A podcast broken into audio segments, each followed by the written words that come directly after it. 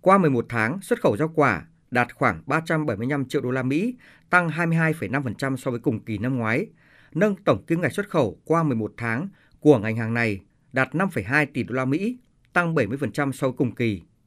Trung Quốc tiếp tục là thị trường đứng đầu về nhập khẩu rau quả của Việt Nam, chiếm tỷ trọng 66%, tiếp đến là Mỹ, Hàn Quốc và Nhật Bản.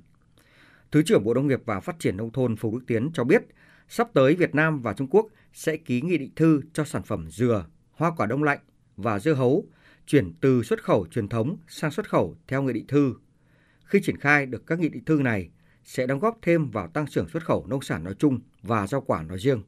Những cái khoan vướng mắc thì đã được hai bên bàn bạc tháo gỡ. Chúng tôi đề nghị các doanh nghiệp, các địa phương, các hiệp hội ngành hàng đặc biệt lưu ý về chất lượng của nguyên liệu, truy xuất được nguồn gốc và cái mã vùng trồng, mã số các cơ sở đóng gói thị trường đang có điều kiện thuận lợi tranh thủ thu hoạch, sơ chế chế biến, thúc đẩy thực hiện tốt những cái nghị định thư giữa hai nước Việt Nam và Trung Quốc.